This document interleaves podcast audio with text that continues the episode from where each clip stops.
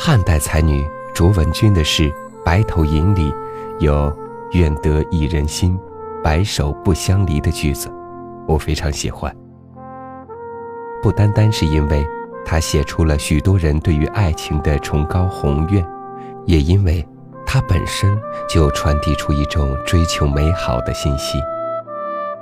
最近读了刘墉《如果少了那个人》这篇文章，我忽然就想到了这一句诗，更是深有感触。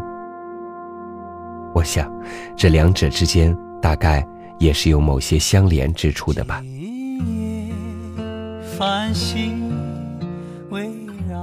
大家好，感谢您收听三六五读书，我是超宇。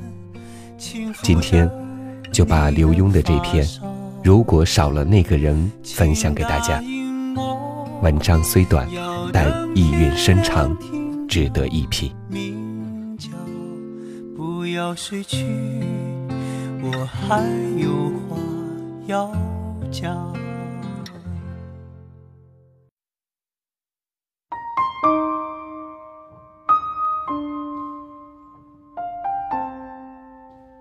小时候，夏天的傍晚，母亲常常会做花椒油。先把麻油烧热了，再撒下一把花椒，拿锅铲用力压，噼噼啪啪地发出一种特殊的香味儿。闻到那香味儿，我就知道爸爸要下班了。醋溜冬瓜是爸爸最爱吃的，清清淡淡的冬瓜汤，浮着一片花椒油，据说具有消暑的功用。一直到现在，我都能记得淡黄色花椒油在灯下反射出的图案，还有那黑色的花椒不小心咬到时麻麻的味道。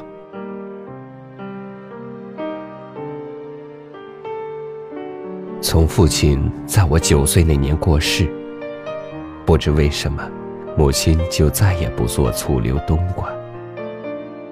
只是每到夏天的傍晚，我总想起那道菜，想了三十多年。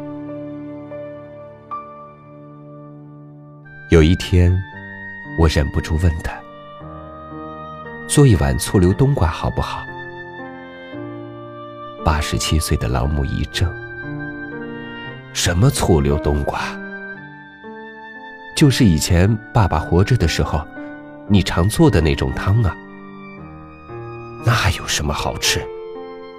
他把脸转过去：“早忘了。”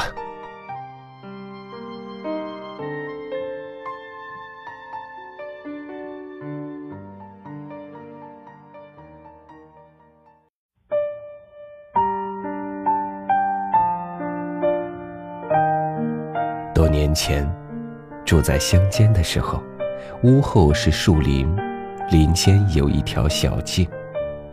一对邻居老夫妇常在其中散步。“别往树林里扔东西，小心打到老人家。”我总是叮嘱儿子。因为很少有人去林子，儿子常拿树干当目标，往里面掷石子。“现在不会打到。”儿子照扔不误，还不服气地说：“谁不知道，他们五点才出来。”秋天的黄昏看他们特别美，尤其是下雨的日子，树干都湿透了，成为黑黑的一根根，黄叶淋了雨就愈黄的发艳了。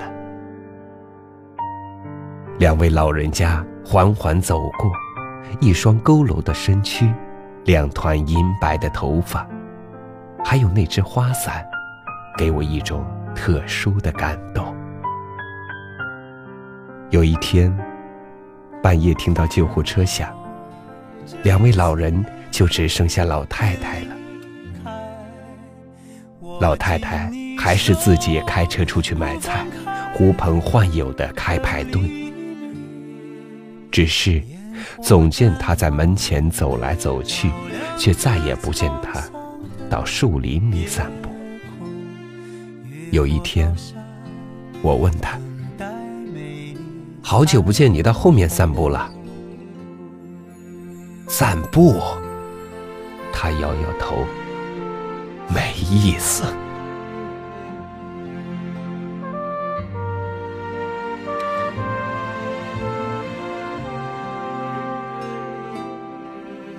自妻退休，就常在书房里陪我。我写文章的时候不能说话，他只好默默地整理账单、资料。怕他无聊，上次离家前，我特地拿了本书交给他。这本书写得不错，我走了可以看看。他居然接过书就开始读。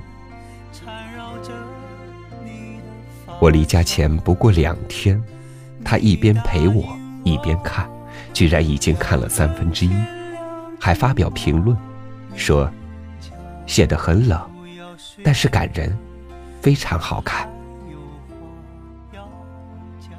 两个月之后，我回到纽约，走进书房，看到那本书，觉得怎么样？我问他。啊。还没有看完。看了多少？我翻了翻，翻到一个折角，就看到那儿，大概三分之一吧。他抬起头，不陪你，书有什么好看呢？一碗可口的醋溜冬瓜，一条悠悠的小径，一幅美丽的图画，一本好看的书。如果没有了那个人，就不再可口，不再可走，不再美丽，不再好看。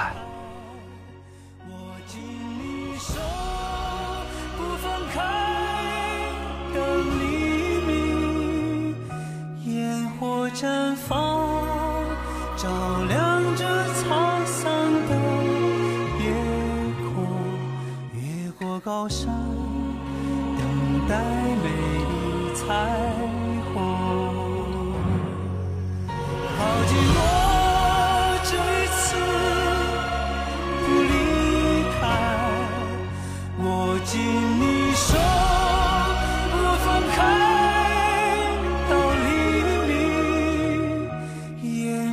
绽放，照亮你我无悔青春，越过高山，拥抱美丽彩虹。你曾说过三六五读书每天一更。如果你想和超宇分享你的心情，或者想要看到更多精彩的文章，欢迎你关注我们的微信公众号三六五读书。超宇在这里等你。好了，以上就是今天的节目，咱们明天同一时间再见。